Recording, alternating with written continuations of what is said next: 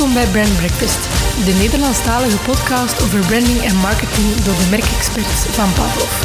Schuif gezellig aan onze ontbijttafel vol interessante topics, concrete tips en boeiende gasten. En haal meteen meer uit uw eigen merk.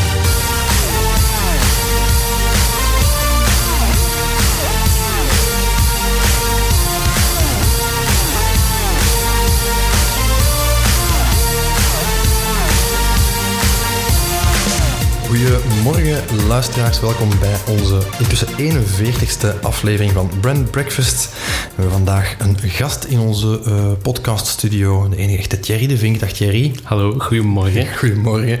Ja, Thierry, uh, misschien voor de luisteraars, is een oude bekende van mij.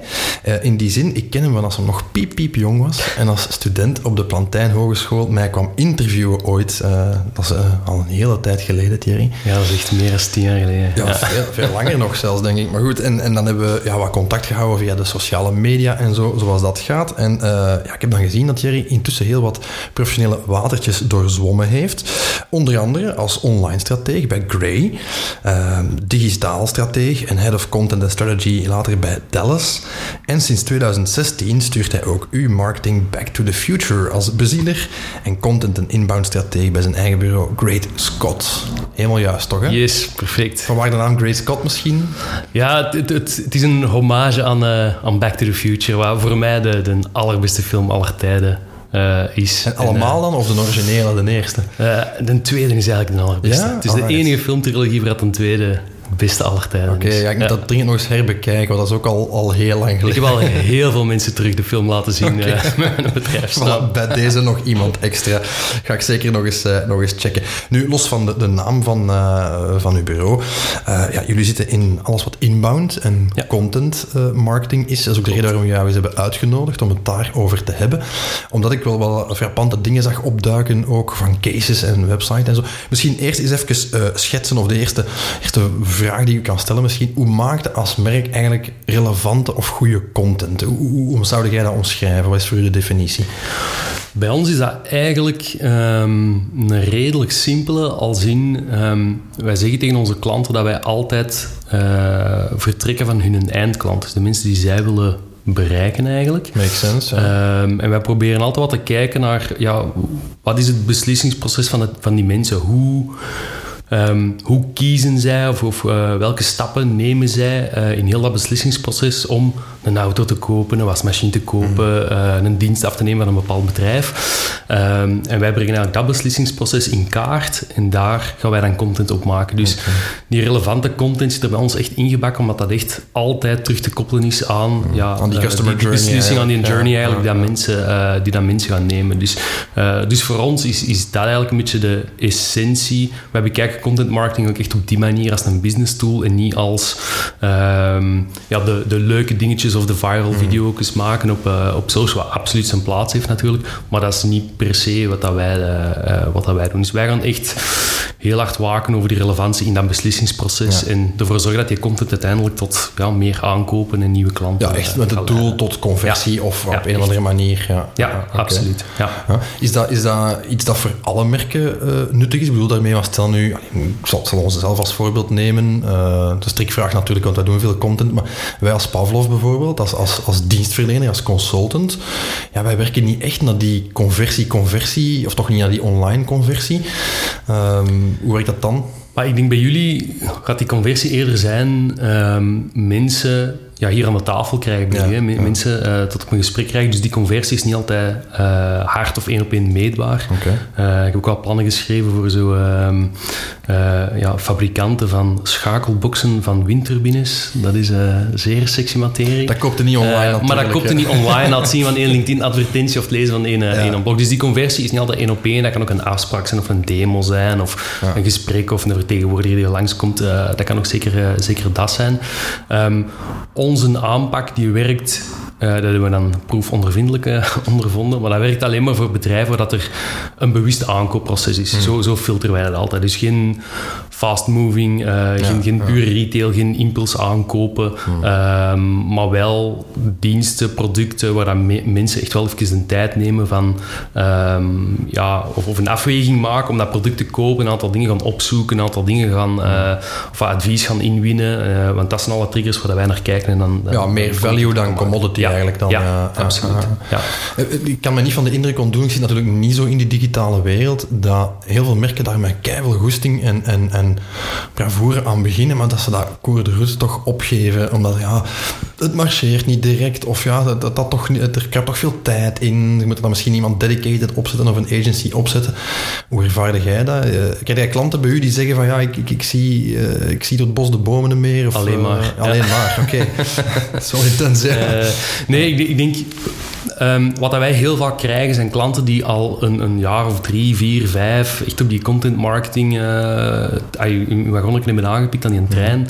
En die echt zijn begonnen met al in bloggen en Facebook en LinkedIn en Twitter. En die echt uh, de geldkraan die ik echt hebben opengedraaid. En, en echt uh, ja, vol een bak investeren, content maken, alles wat je maar wilt. En die dan na een jaar of drie, vier die analyse maken en zien van ja, wat is nu de return? Wat is nu eigenlijk de return? we hebben veel bezoekers op onze site, we hebben veel volgers op LinkedIn of op Facebook gehaald, maar hoeveel hebben we nu eigenlijk verkocht? Hmm. Uh, en heel vaak is dat een heel pijnlijke uh, uh, analyse. Nu, waar zijn wij het heel vaak mislopen? Dat is um, ja, heel het stuk tijdsgebrek. Dat is eigenlijk de grootste vijand van content marketing, mm. denk ik. Um, en wat dat we dan zien, is dat heel vaak um, bedrijven beginnen er heel goed bedoeld aan. Ja, wat zijn de gemakkelijke onderwerpen? Dat zijn de, de top topicals, de leuke weetjes, de fedivers, de uh, collega in de kijker. Uh, al, al, al dat soort verhaaltjes. Ja, ja. Wat heel leuk en gemakkelijk is om te schrijven. Mm.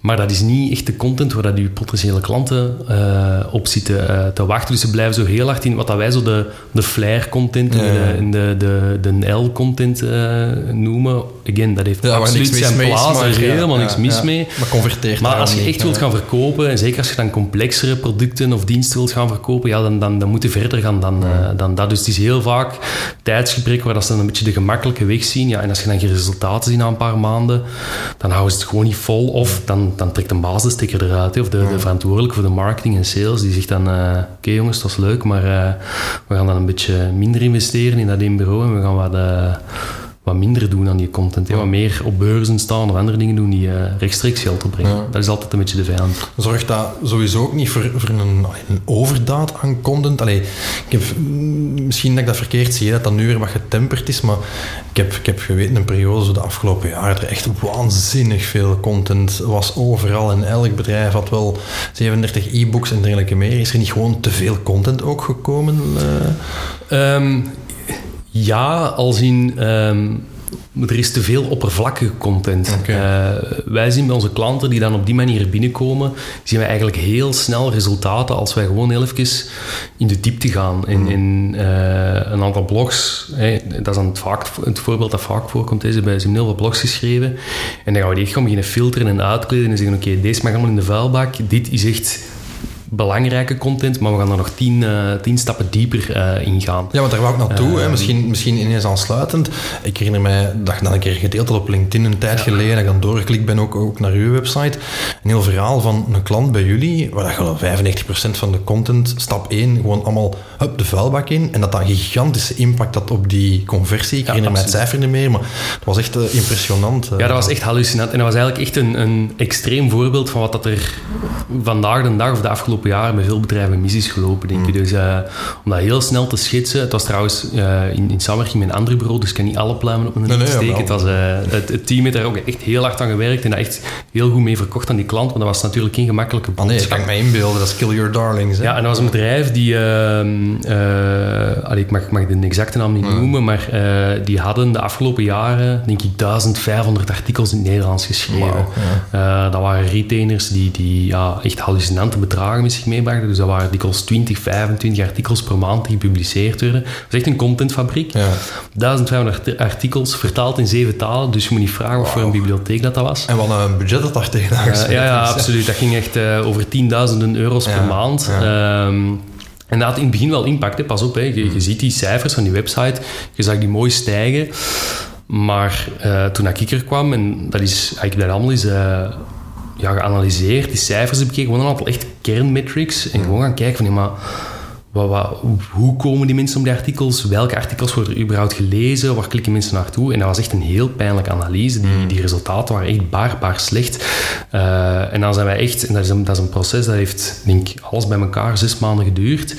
We echt elk artikel individueel gaan, gaan lezen, gaan labelen. Uh, en echt gaan zeggen van, oké, dit is dit is uh, awareness of zelfs pre-awareness. Dit is gewoon totaal irrelevant. Ja, uh, echt gewoon filler uh, eigenlijk. Het zat, zat, in de, in de high-end luxury juwelen business. Dus ja, Valentijn, 800 artikels over Valentijn. Dan dacht ik, oké, één artikel over Valentijn is misschien ook genoeg. Ja. En als wij echt gaan beginnen, eerst gaan alles gaan uitkleden, alles wat irrelevant is eruit gehaald, dan er een heel keywordonderzoek overgelegd om eigenlijk te gaan zien, oké, waar zoeken mensen nu eigenlijk op? En dat we een framework dat ik zelf regelmatig gebruik voor onze klanten bij Create Scott, daar nog eens overgelegd. En dan op basis van die drie parameters eigenlijk echt gaan zeggen van oké, deze 100 artikels houden we over en die gaan we eens volledig herschrijven. Ehm, volgens een framework met alle mogelijke structuren, best practices, alles wat je maar wilt. We hebben dat online gezet ja, die cijfers, dat was, dat was belachelijk. Ik ken ze nu niet meer exact van buiten, maar ik denk dat wij na, na drie maanden hadden wij uh, twee keer zoveel trafiek op die 100 blogs dan we met die 1500 blogs in de 25 maanden ervoor hadden. En een omzet die rechtstreeks uit die blogs kwam, dus waar we echt konden zien van mensen zijn op een blog begonnen, doorgeklikt naar een productpagina en dan een aankoop geplaatst. Ja, dat was denk ik 60, 65 procent dat ja, ik omzet omhoog gaat. Dat hallucinant was die Dus dat was echt uh, op, op zes maanden tijd, ja, pakt 95 procent van de blogs weg gegooid en ja, 60% meer geld verdient. En als het over luxe gaat, ja, dat is wel wat hmm. gemiddelde transactiewaardes van een paar duizend euro. Dus dat gaat ineens over veel geld. Dat ineens maar dat is toch straf. Ik weet dat dat bij mij is blijven hangen, dat verhaal. En, en uh, ah, omdat het atypisch is, want je hoort toch vaak vragen, je moet blijven volhouden en herhalen en nog eens nieuwe dingen zetten. En inderdaad, 800 keer over Valentijn als dat moet. Uh, dus, dus ja, dat is, dat is uh, misschien wat tegen de typische dingen die je dan hoort waaien. En plus, ja, ik kan mij ook inbeelden als, als groot merk Safa, als, als, als, als multinationaal merk met een hoog budget en je hebt daar allemaal agencies voor dat je kunt zeggen van oké, okay, doe dat. Van de andere kant ja, kan ik me inbeelden, een doorsnee KMO heeft misschien al gewoon moeite van up-to-date te blijven en af en toe iets te posten. Ik weet, allee, wij zijn, ik kan niet zeggen een contentmachine, maar bijvoorbeeld hier bij Pavlov, wij zijn heel erg bezig met content. In periodes dat het drukker is, is dat moeilijker om elke maand een podcast, om zoveel tijd een video en zo verder. We proberen daar echt over te waken dat we voldoende frisse en nieuwe dingen hebben. We kunnen natuurlijk ook heel veel vertellen eh, in ons vakgebied, hè, dat is u niet vreemd. Um, maar natuurlijk, ja, als KMO stelt je wel de vraag, en ik kan me inbeelden dat dat bij veel van de luisteraars nu ook het geval is, van ja, uh, hoe, hoe, hoe, meet je dat? Ja, behalve dan de conversie. Het is toch altijd een beetje hit en miss, hè? of zie ik dat echt verkeerd? Nee, dat, dat klopt. En ik denk dat dat ook de reden is waarom dat veel bedrijven zich vergalopperen. Hè. Er is hmm. geen, het is geen exacte wetenschap, er is geen succesformule die voor iedereen werkt. Dus, hmm. dus iedereen probeert vooral van alles. En dat moet, dat in theorie ook vooral blijven doen, want voor, niet voor elk bedrijf werken dezelfde dingen.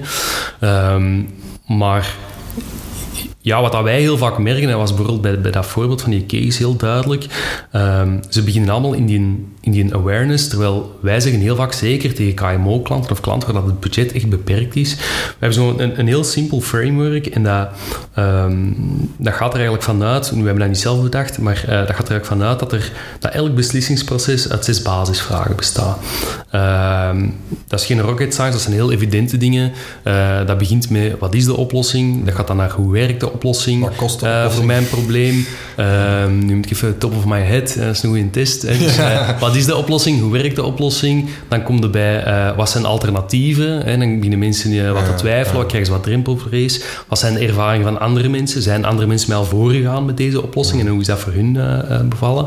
en dan komt inderdaad bij meer de saleszaken. en dan is het, ja, wie is de beste aanbieder? En, en wat, wat, gaat het mij kosten? Dat zijn eigenlijk de zes basisvragen die je eigenlijk altijd doormaakt in elk beslissingsproces of bewust beslissingsproces. Mm, mm. dus heel vaak zeggen wij tegen KMO's van oké, tactisch kan het misschien nodig zijn dat je elke week één nieuw blogartikel lanceert of uh, elke dag iets op je Facebook zet, maar begin dan eens met die zes basisvragen te beantwoorden. Mhm. Ehm, zit uw team samen? Zit daar een copywriter bij? Of wij pakken er een copywriter bij? Of, of een, een video of, eh, of, of audio, whatever het format dan is. Ehm, en laat ons eens het best mogelijke antwoord vanuit uw bedrijf op die zes vragen eh, geven. Dat is eigenlijk toch een soort van gouden formule, hè? want ik neem aan dat dat eigenlijk voor elk merk wel geldt, nee? Dat werkt. Ehm, wij zien daar bij elk merk waar we dat toepassen, zien we daar impact van. Niet bij elk merk zien we daar evenveel impact Nee, van. nee, ja. again, als het gaat over zeer complexe business, zoals die, eh, die schakelbox van die windturbines bijvoorbeeld, ja, dat is zo'n complexe materie. dat Zo'n kun je niet in zes, Ja. zes blogs samenvatten. Maar, eh, maar die zes basisvragen, dat werkt wel heel goed. En zelfs als, als klanten dan zeggen, we hebben nu zo'n voorbeeld van een klant die heel graag met ons wil werken, maar eigenlijk het budget niet heeft, maar wel in onze aanpak gelooft. En dan zeggen we, oké, dan beginnen we bij het decision stuk. We beginnen bij die laatste twee vragen. Wat kost het en wie is de beste aanbieder? Dus we gaan onze klant ja, vergelijken of zijn troeven eh, afzetten tegenover, tegenover zijn rechtstreekse concurrenten. Ehm, en dat proberen we dan toe te passen. Ja, als, als je heel weinig geld hebt, moet je keuzes maken. En wij kiezen dan eerder voor ja, zo dicht mogelijk tegen het aankoopproces te zitten, dan naar die awareness te gaan, waar dan mensen nog heel ver weg van het aankoop Ja, waar je eh, nog van boven in, in je funnel zit. Ook, Voilà, als je dan toch een paar dingen doet, ja, doe dan die dingen die, die misschien die 2 of 3 procent die aan het twijfelen is, die al op Google aan het zoeken zijn, eh, die al eh, informatie aan het inwinnen zijn. Ja, probeer dan die te overtuigen in plaats van altijd maar nieuwe mensen te gaan zoeken en eh, ja, 100.000 man te gaan bereiken op sociale media, terwijl je misschien gewoon die 10 nodig hebt die al aan het zoeken zijn vandaag. Ik vind dat een goede tip eigenlijk. Ja. Om nog even over content te hebben. Ja, eh, wij zelf doen daar ook heel veel, denk ik. Hè. De laatste keer als Pavlov als voorbeeld aan te halen dan. Ja, wij hebben deze podcast, we hebben video, we hebben blogartikels, we hebben whitepapers, eh, we hebben mijn boeken die toch ook op een of andere manier content of micro-content die daaruit voortkomt. Eh, ja, ook, ook podcasts en video's van anderen waar wij dan in voorkomen en die wij allemaal gebruiken. Ehm, is dat verstandig om op al die paarden tegelijk te wedden? Of zeg je van ja, zeker met een beperkt budget kun je beter zeggen van ja, we focussen echt op één ding en daar echt in, in excelleren? Eh, ja, dat is een heel goede vraag. Dat is, eh, daar doen we altijd wel een denkoefening voor onze klanten. Ehm, er zijn een aantal parameters waar wij gewoon rekening mee houden om dat te gaan beslissen. Dus, dus ehm, dat gaat over eh, ja, budget en, en een hoop praktische dingen spelen uiteraard eh, een rol. Hè. Eh, dat, dat, dat is, dat is redelijk obvious. Ehm, en daar gaan wij naar een hoop andere dingen kijken. De cultuur van het merk, de doelstellingen dat er zijn, ehm, eh, de concurrentie, wat doet de concurrentie, wat is de aard van een business. En daar gaan we dan heel vaak een advies in gaan geven van wat dan nu het slimste is om te doen of niet. Ik denk in jullie geval, hè, om heel concreet op dat voorbeeld door te gaan, ehm, ik denk dat jullie in een heel concurrentiële space zitten. En Er, zijn, er is heel veel marketing content, ook internationaal, dus daar concurreren ook mee. Ehm, ook al zitten jullie wel in die niche van die branding. Staat van uiteraard. nog bij ons. eh, Eh, ja. Maar allee, Jeroen de Roep zijn, zijn marketeers en, en, en KMO-eigenaars en eigenaars van bedrijven. Ja, die worden platgeslagen met alle mogelijke mensen die die gouden oplossing claimen te hebben. Ehm, ik ken jullie een beetje, ik volg jullie al een hele tijd natuurlijk. Dus ik weet dat jullie wel voor die kwaliteit en die, die concrete voorbeelden, die concrete inzichten gaan. Dus ik denk in jullie situatie is dan zaak om die content ja, bij zoveel mogelijk mensen op de radar te krijgen. En dan is het wel verstandig om op een andere paarden tegelijk in te zetten, denk ik. Ehm, ik denk wel, als je dat doet, dan, eh, dan ben ik wel fan van het eh, Gary Vaynerchuk-model. Dat is ondertussen heel oncool om dat te, te zeggen bijna, denk ik. niet, ja, is dat zo? Maar ik, ik denk, dat is mij altijd wel bijgebleven. Ik heb ooit geluk gehad om hem erover te babbelen. En, en hij zei ook van, ja... ehm, als hij een keynote maakt bijvoorbeeld, dat is het simpelste voorbeeld, een keynote op een, ehm, op een event, ja, dat wordt opgenomen, dat wordt dan later als podcast uitgebracht, dat wordt dan in YouTube eh, eh, Echt die pillar uitgebracht. content, zo, en eh. daar gaat hem dan weer kleinere filmpjes van maken, voor op YouTube, voor op zijn Instagram. En die maakt eigenlijk, er is eigenlijk één boodschap, één verhaal, dat ineens in 10, 20, 30 stukken content eh, uiteenvalt. En dat is wel een model waar ik heel hard in geloof en dat heel veel focus ook geeft en hou vast aan marketeers. Ehm, en wat dan in jullie geval volgens mij ook wel kan werken. Hè? Dat je de onderwerpen van de podcast, dat je dat terug laat komen in Dat de blogartikels en, en dat soort dingen. Dan wordt dat echt één duidelijk verhaal en mensen, ja medialandschap is gewoon heel versnipperd. Hè. De ene zit op zijn LinkedIn, de andere op zijn Facebook, de andere op zijn mail. Dus het is in jullie geval denk ik wel Hmm. slim en relevant om dan op al die kanalen aanwezig te zijn met telkens als Ik vraag dat ook omdat bijvoorbeeld eh, in augustus eh, is Chloe Willaerts hier geweest hè, Ja. eh, over haar boek rond videomarketing. Ja, ik kan er niet omheen dat video hip en happening is. Absoluut. Maar ik zie tegelijkertijd op LinkedIn echt de meest cringy video's opduiken. Je denkt van ja, dat is nu echt niks voor jullie precies. Dat kan ook tegen u werken, denk ik dan, hè, content op die manier. Want je spreekt daar juist over Ja. cultuur, van past dat bij Ah, wel, het is, het is- zo? Ja. het is die parameter dat wij, dat wij meestal opnemen. En ehm, eh, ik denk, wij hebben al bedrijven die heel graag videostrategieën wouden. Bijvoorbeeld gezegd van, sorry, maar we, we gaan, aan, we gaan dat niet doen. Eh, het, het, het, het zit er niet in. Of met een externe eh, acteur of, of gastspreker of whatever. eh, dat, we, dat we dan iemand aannemen. Dat zie je ook wel vaak gebeuren, dat model. Dus het zijn inderdaad altijd die parameters. Als wij kanalen gaan bekijken voor klanten of gaan, gaan zien wat we moeten doen, dan nemen we altijd die cultuur van dat bedrijf, de doelgroep, het mediagebruik van die doelgroep, de eigenheid van de sector eh, mee, de eigenheid van de kanalen. Hè. Eh, ik geef altijd het voorbeeld, ja, eh, loodgieters bijvoorbeeld. Ja, een loodgieter how-to filmpje, dat werkt misschien heel goed op YouTube, maar willen mensen dat op hun Facebook zien? Goh, misschien niet. Ehm, dus al die krachten spelen wel, speel- spelen wel mee. En ik denk, je moet gewoon ook de dingen kiezen die bij je passen. Het moet wel geloofwaardig blijven en relevant Ja, logisch, eh, authentiek eh, altijd. blijven. Dat is- ook, hè. Ja. ja, ja, dat is logisch, maar er zijn er toch veel die Ja, zitten ja, aan die is waar. pakken, denk Ja. ik. Ja. En het hangt ook van het kanaal af. LinkedIn is zo'n kanaal waar alles toch net iets professioneler en afgelikter is. Als je ziet wat er vandaag dikwijls op, eh, op TikTok of op Instagram of ja, Snapchat, als je dan over de nieuwere kanalen spreekt, ja, daar is alles wat daar afgelikt is net, net uit een boze en werkt daar net veel minder goed. Dus het is altijd een beetje heel goed bewust zijn van die context, denk ik, en daar heel goed in bewegen. En, Dat is inderdaad een belangrijke, want ja, ik zie dat die grenzen ook vervagen. Hè. Ik zie op LinkedIn ook al TikTok-dingen opduiken, allee, gerepost worden. Dat ik denk van jongens, is dat hier nu de plaats? Eh, of heel emotionele, persoonlijke dingen. En altijd wel met een, een, een live learning eraan ja, ja, het is altijd nog een live eh, learning ja. die erachter komt. Ja. Eh, zo, ja, Amer- die Amerikaanse toestanden bijna. zo, hè. Ik weet eigenlijk niet altijd of ik daar wel zo fan van ben. Wel, Ja, dat heeft ook met een doelgroep te maken, denk ik. Hè. Eh, ik ken bijvoorbeeld iemand, eh, iemand die dat heel, heel nadrukkelijk doet. Dat is eh, eh, de Marcus Sheridan. Dat is een van de ja, iemand marketinggoeroes, een van de best verkopende auteurs ook in de States. Ehm, goede vriend en een tijd lang mentor geweest ook van mij. En ik weet, hij brengt dat soort persoonlijke verhalen heel vaak op zijn LinkedIn. Maar zijn kerndoelgroep, en waar dat hem ook als, als public speaker en zo heel vaak bij komt, ja, dat zijn die, die Amerikaanse KMO's die, hè, die, die eigenlijk heel heel, veel, heel veel omzet draaien. zijn, ja. Dikwijls familiebedrijven die heel veel miseren, zeker door een bankencrisis of door corona. Dus die heel vaak in die, die emo-stories, die, die zich daarmee identificeren. Eh, en als je daarmee babbelt met Marcus, ja, dan, dan zit dat daar zo niet in. Of dan hebben ze het gevoel van, oei, maar eh, ik heb het gevoel dat ik hier met een heel andere mens aan het babbelen ben. Ehm, terwijl dat, dat persoonlijk verhaal van hem, ja, hij kiest ervoor om, dat, om zijn persoonlijk verhaal op LinkedIn uit te spelen. En dat werkt. Dat werkt onwaarschijnlijk. En als hij in een ander midden speelt, ligt hem andere accenten. eh, ja.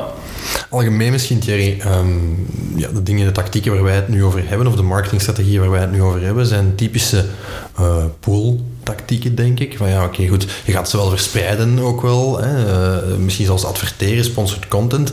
Maar in essentie gaat het toch vooral over notoriteit kweken, over laten zien dat je expert bent, of dat je ergens ja. iets van af weet, en dus de juiste partij bent om ergens in die customer journey uh, bij te kopen. Um, moet je nog vaak aan merken uitleggen wat het verschil is tussen die push en die pull? En, en, en hoe overtuigt je eigenlijk een partij die zegt van ik adverteer al twintig jaar in, uh, in het gazetje van de lokale voetbalploeg en, en, en op de radio bij wijze van spreken, om toch eerder in content te gaan uh, investeren? Ja, um, bijna dagelijks moeten we dat nog uitleggen. Ja, uh, dat is nu, ik, denk de meeste marketeers die snappen dat theoretisch verschil is hmm. tussen push en pull. En, en uh, de meesten weten ook, of toch de bedrijven waar dat wij mee babbelen en de, de niches waar dat wij op zitten, dat die dat ze een beetje van beide nodig hebben uh, op, op, allez, om, om hun verschillende doelstellingen te realiseren. Nu, ja, waar, dat wij vooral op zitten, of, of met, heel die pool, waar wat vaak misloopt, is eigenlijk de, uh, de uitwerking ervan. Uh, het zijn dan de finesses van Uh, Oké, je moet beginnen bloggen, je moet, een, je moet een notoriëteit gaan opbouwen, je moet laten zien dat je goed bent. Ja, wat beginnen ze aan te doen? Uh, ze beginnen vooral te vertellen hoe geweldig dat ze zijn. Ja, klassiek. Uh, Dus ze beginnen op hun eigen borst te kloppen. Ehm, en dat werkt gewoon niet, dat, dat werkt averechts.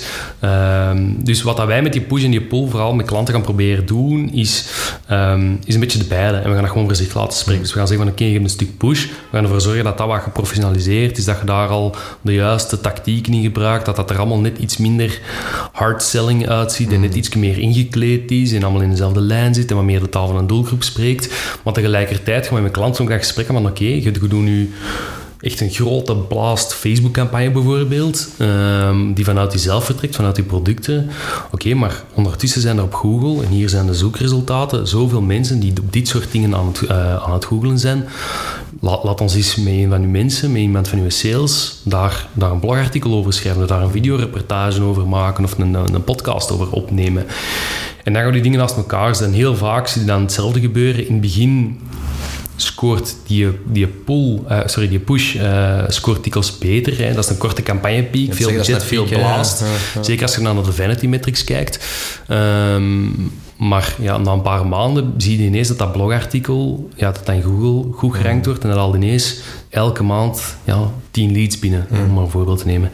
Maar ja, na, na 10 maanden zijn er ook 100 leads en na, na nog eens 10 maanden zijn er al 200 leads geworden.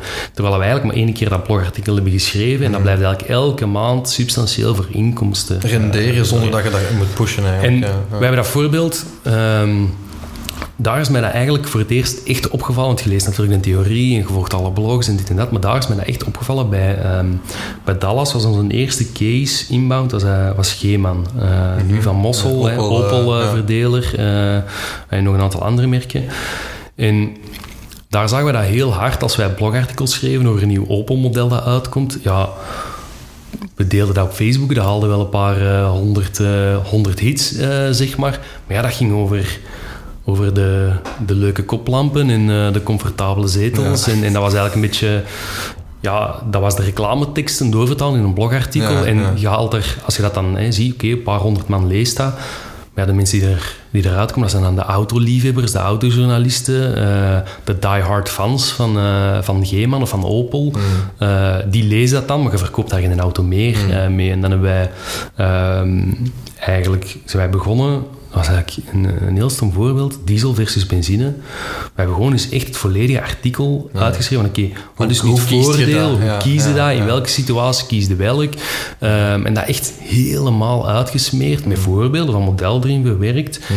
Ja, dat artikel was na, denk, na, na een goed jaar, denk ik, 40.000 keer gelezen. Hmm. Dat, was, uh, dat zijn de meest gelezen artikels in de, in, in de sector.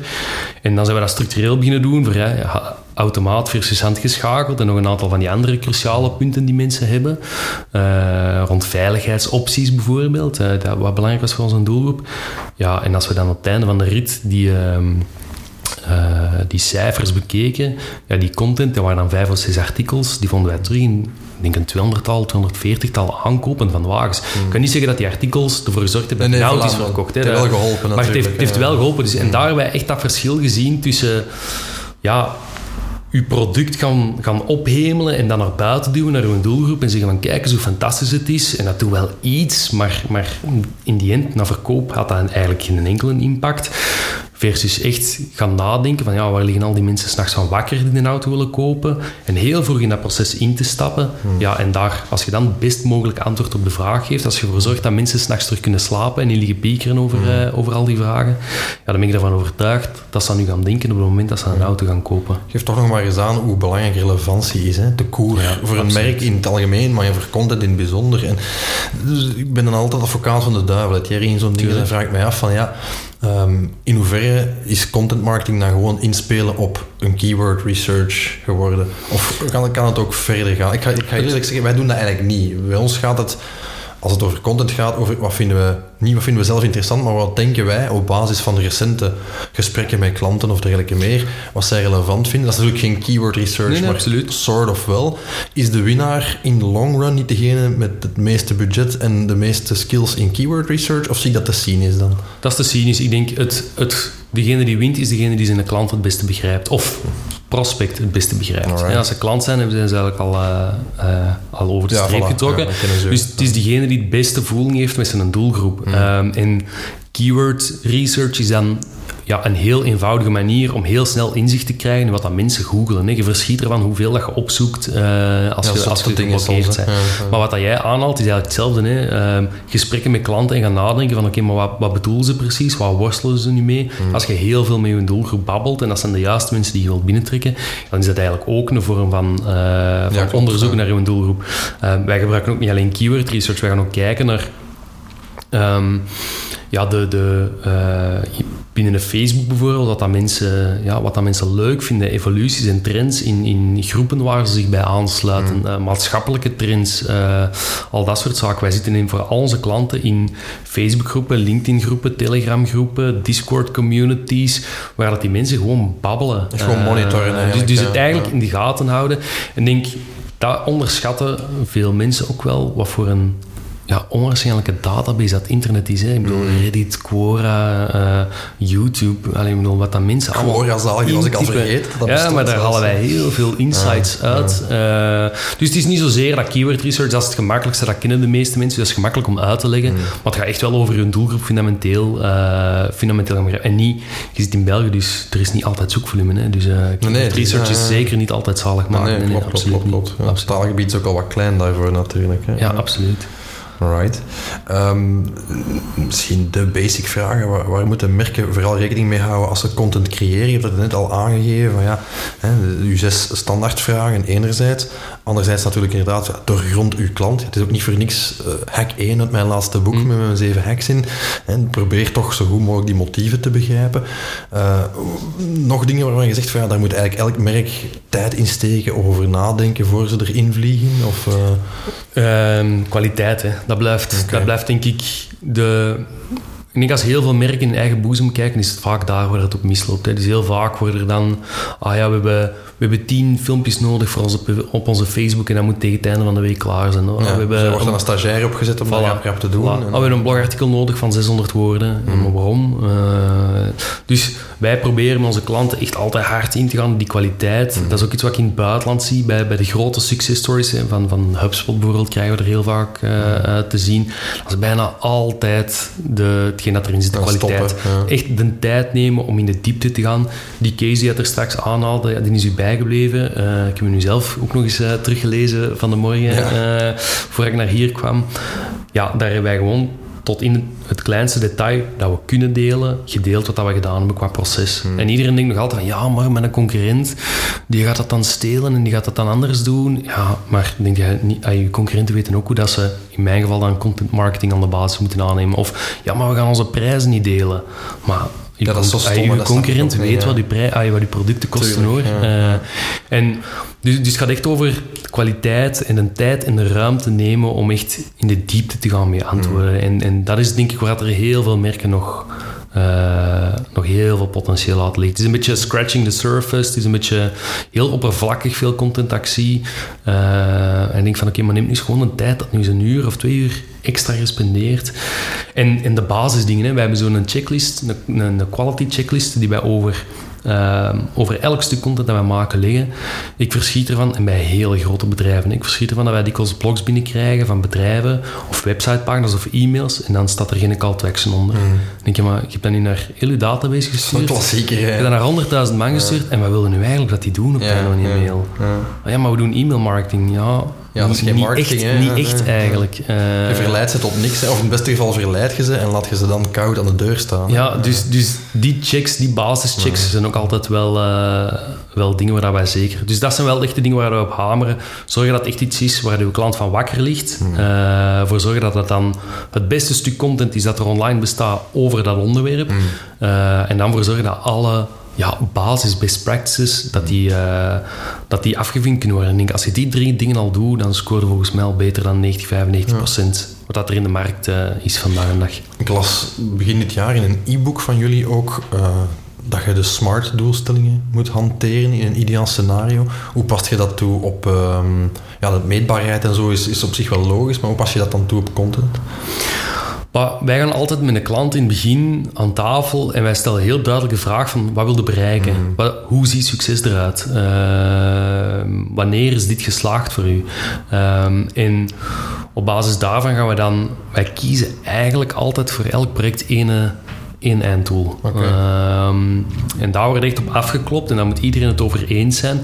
We gaan dat dan becijferen hè, met een hoop uh, benchmarks. Uh, KPI's en toestanden. Um, en we breken dat dan dikwijls ook op hè, in verschillende milestones. Mm. En uh, um, Jasper, oud-collega, en recent ook samen met hem in een verhaal gestapt, heeft er altijd een fantastische metafoor voor. Zo het, dan heeft zo'n tabelletje, het champagne moment, maar dat is dan zo het Grand Baron moment. Als je zo je kleinste win wilt vieren en dan uh, wilt vieren en dan echt weer vijf Clicquot uh, ja. of de, uh, de duurdere merken als je echt, echt ja, onwaarschijnlijke cijfers had. Maar die smart toolstelling, ja, dat is, allee, dat, dat is zo oud als de straten. Dat zijn ja, de meest ja. klassieke dingen die, die aangeleerd wordt in de marketing. Maar ik verschiet er nog altijd van hoeveel bedrijven dat er aan iets beginnen zonder dat ze een duidelijk doel hebben of zonder dat ze geformuleerd hebben wanneer dat dit succesvol is. En voor ons als agency is dat wel belangrijk, omdat je vandaag de dag, allee, heel praktisch, hè, als je op een Facebook ads inboekt, moet jij zeggen wat dat die doelstelling is. Ja, ja. En je moet dan de knoppen draaien. Je moet gaan optimaliseren. Hè. Voor onze grote klanten draaien we elke dag aan de knoppen. Mm. Ja, je moet wel weten aan welke knoppen dat je moet draaien en, en hoe hard of hoe niet hard. En wij hebben bijvoorbeeld een klant waar dat een campagne onwaarschijnlijk goed loopt, dat we eigenlijk na, uh, na denk ik, uh, twee derde van de campagneperiode eigenlijk al de doelstelling hebben gehaald, waarna we weten dat de klant soms productieproblemen heeft. Uh, dus dat we zeggen, oké, okay, we stoppen de campagne, het doel is bereikt ja. en het budget dat over is, ja, dat gebruiken we voor een van de dingen die we al heel lang willen doen, maar niet, niet, ja, dat maar niet in orde krijgen, ja. om dat budget te gaan installeren. Dus, maar die smart doelstelling, ja, dat is gewoon een heel concrete manier om met je klant aan tafel te gaan zitten en gaan zeggen van oké, okay, we moeten echt weten waar we naartoe gaan. Maar niet gewoon in diepe springen. We gaan niet gewoon geblinddoekt een ravijn inspringen en hopen dat er dan ergens een richeltje is waar we aan blijven hangen. Hmm. Dat is bijna nooit een goed plan. Hè. Uh, dus ja, doelstellingen wel... te koers zijn cruciaal. Hè. Wij zien dat in branding ook. Hè. We, we, krijgen wel eens de vraag van oké, okay, we willen rebranden. De eerste vraag die wij stellen aan klanten is maar waarom? Waarom een rebranding? Soms is dat inderdaad meer een, een marketingvraag of een communicatievraag dan een brandingvraag. Hè. Komen, ze tegen, komen ze heel praktische dingen tegen en zien ze ja, die rebranding als een quick fix bij wijze van spreken. Van, ja, maar dan zijn ineens alle problemen opgelost bijvoorbeeld. Ja, dat is geen doel. Hè. Ja, absoluut. Uh, of ja, het is tijd voor iets nieuws. Ja, maar waarom? Waarom is tijd voor iets nieuws? Zijn er klanten die zeggen dat het shit is? Of, of allee, uh, uh, ja, absoluut. Ja, zo start-ups die zo elke zes maanden van logo veranderen. Ja. Dat we dan denken van, misschien soms ook moeten... is in sales of marketing. Ja, ja inderdaad. Dat is trouwens een gesprek dat we ook al een paar keer in de podcast hebben gehad. Van, moet je eerst in branding investeren of eerst in marketing? Omdat daar ook twee kampen in zijn. Hè? De, ja, absoluut. Ja. Wij zeggen, ja, denk dus eerst goed na over wat wil je precies, wie zijt je precies, uh, wie is je doelgroep hè, en, en, en, welk verhaal zet je daar tegenover, a.k.a. branding. En ga dat dan vertalen naar slimme marketing op basis van een merkstrategie. Maar je hebt even goed, hier Jode Ferm gehad, uh, misschien bekend van WebHero, ja, ja, en die zegt het omgekeerd. Hè. Die zegt, ja, alle liefde, maar ja, fuck branding. Allee, dat is allemaal niet zo relevant. Als jij maar volume kunt maken, met content bijvoorbeeld, of met ads, ja, dan, dan zie je al eens eerst dat je, je basisdoelgroep al fan is van uw product en u uw naam kent. En dan kun je daarna nog gaan fine-tunen en uw identiteit gaan bijstellen, uw DNA. Maar het is een dooddoel, het hangt er altijd vanaf. Hè. Ik bedoel, mm. uh, als je nu bij zou spreken, een stom voorbeeld, maar tijdens de coronacrisis, als je ineens zoiets had van kom, uh, ik ben hier... Uh, uh, ik kan hier uh, mondmaskers beginnen verdelen. Ja, een dropship, webshop, uh, dropship verhaaltje. ja, dan denk ik ook fuck branding. Hè. Gewoon mm. knallen en pompen en, en gaan. Hè. Maar als je nu morgen echt een heel betekenisvol merk wilt gaan uitbouwen en als je daar een hoop dingen onder wilt hangen, ja, dan kan dat verhaal wel helpen om, om er wat meer binding aan te geven en alles naar een hoger niveau te tillen. Dus mm. het hangt er gewoon, ja, net als altijd, hè, er is geen gouden formule, dus het hangt altijd een beetje van de context. Tuurlijk, context ervoor. er, er vanaf, nee, absoluut. Oké. Okay. Um, welke content is volgens u het meest geschikt in welk deel van de funnel? We hebben het er straks gehad over uw zes basisvragen. Ja. Uh, ik neem aan dat bepaalde dingen beter werken in die awareness fase, van bovenaan de funnel, om mensen te prikkelen van hey, hallo, hier zijn we. Terwijl andere misschien specifiek geschikt zijn om het laatste duwtje te geven richting een interactie of een conversie. Nee, dat klopt. Ja, ik denk inhoudelijk, op die zes vragen bijvoorbeeld, dan, dan werkt mooi 2-2-2. Dus die, die mm. twee eerste vragen, dat is echt awareness, hè, bewustwording van het probleem en van de oplossing. Ja. Goed beelden van krijgen, dat, dat zit niet in awareness. Dat vergelijken ze in die consideration. En die twee laatste vragen over uh, beste aanbieder en de prijs, dat zit duidelijk in decision. Mm inhoudelijk of format-wise merken wij dat ja, in een awareness, dan gaat het vooral spelen op de kanalen waar de klant of uw doelgroep aanwezig is. Ehm, dus dan komt je heel snel bij alles wat social media content is bijvoorbeeld uh, uit. Um, en gewoon te koer alles wat dat heel laagdrempelig is en gemakkelijk te consumeren uh, is. En dat kan voor sommige mensen kunnen dat blogartikels van 1000, 2000 woorden zijn. Hè. Uh, in sommige niches of in sommige sectoren of met sommige doelgroepen kan dat maar bij voorkeur wel hapklaar mee. Maar inderdaad wel heel goed gestructureerd, heel goed, duidelijk consumeerbaar uh, en, en luchtigere zaken. Hè. In de consideration, ja, dan gaan mensen gaan, gaan vergelijken, willen ze meer detailinformatie. Dus daar gaan wij dan echt veel meer op de...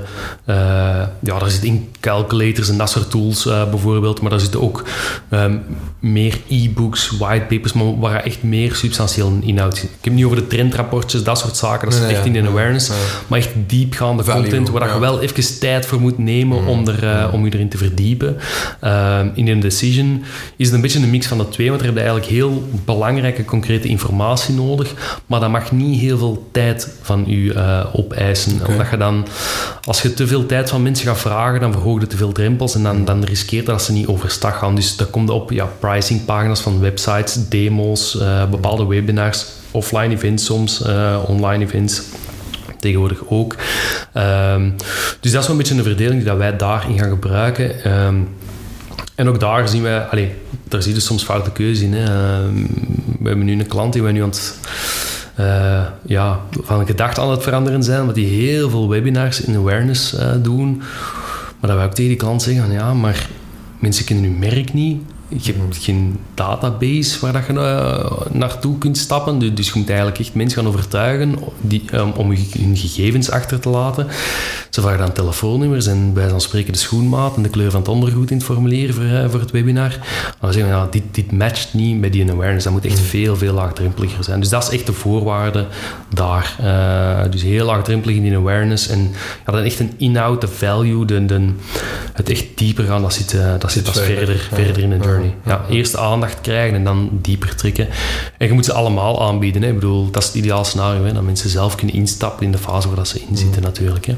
En hoe, hoe, verbind je dan al die content met elkaar? Is dat, ja, ik neem aan, jullie schrijven strategieën en plannen daarvoor voor klanten. Ja. Maar er moet toch ergens ook wel een, een link zijn. We hebben het al gehad over die pillar content, hè, het, het, Gary V-modelletje. Ja. Um, ja, als je aan lead nurturing wilt gaan doen, ja, neem ik aan dat je ze van het eerste tot het laatste stapje bij de hand wil nemen. Hè? Ja, dat klopt. En het, het Gary V-modelletje werkt daar heel goed. En ik denk wat dat de sleutel tot succes daar een beetje is, is uh, wat dat ze in het Amerikaans flip the funnel noemen. Hè? Dus van achter naar voren werken en niet van voor naar achter. Dus niet beginnen met een awareness, want dan je hebt heel al uw tijd en uw budget opgebruikt aan uw awareness blog of uw awareness campagne of uw, uw leuke video's. En dan is het geld op om mensen ergens naartoe te leiden. Hmm. Dus wat dat wij tegen klanten zeggen is, begin bij die indecision, begin bij dat eindpunt en werk dan terug. Uh, dus we gaan met die ene webinar beginnen of we gaan met je pricing guide beginnen of we gaan met u uh, een hele vlotte flow voor uw, uh, voor uw demo aanvragen gaan voorzien. en dan gaan we beginnen met, oké, mensen die een demo willen, wat voor mensen zijn dat?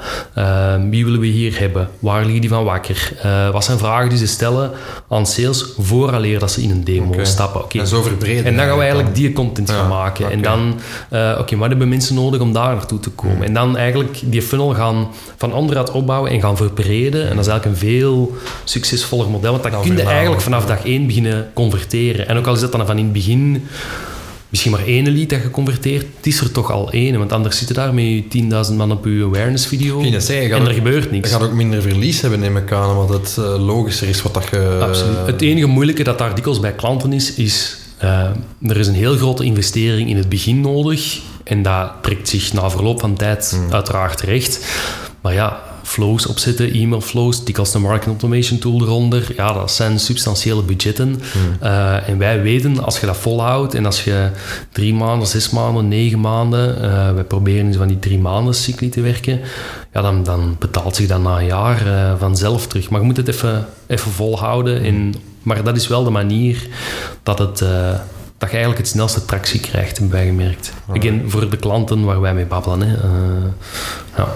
Super, uh, heel wat stof tot nadenken, vermoedelijk ook voor veel van onze uh, luisteraars, Thierry.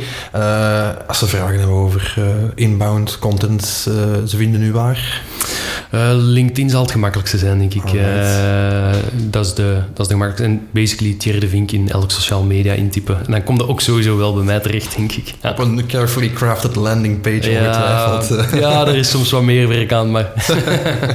Oké, perfect. In elk geval bedankt om langs te komen en jullie, uh, uw expertise met ons uh, te delen. Uh, voilà, ook u bedankt, beste luisteraar, om onze 41ste aflevering van Dichtbij te volgen. Mocht u nog vragen, opmerkingen hebben over deze of andere afleveringen, laat het ons weten. Hello at brandbreakfast.be of een sociaal medium naar keuze. mocht u dat nog niet gedaan hebben, vergeet zeker niet te abonneren op Brand Breakfast via een, ja, een podcast-app die u graag gebruikt, Spotify, Apple Podcasts en zo verder rest mij enkel uh, u nogmaals te danken voor het luisteren en uh, te hopen dat u ons volgende keer weer vervoegt voor een volgende aflevering.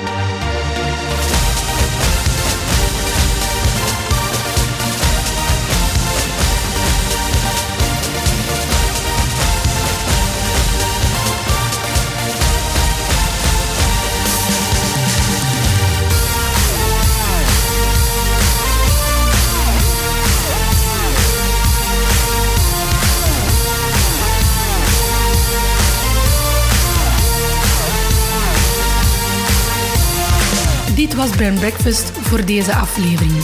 Vergeet ons niet te liken of u te abonneren via uw favoriete app. Ontdek ook al onze andere episodes via brandbreakfast.be en discussieer mee via hello@brandbreakfast.be of onze sociale mediakanalen.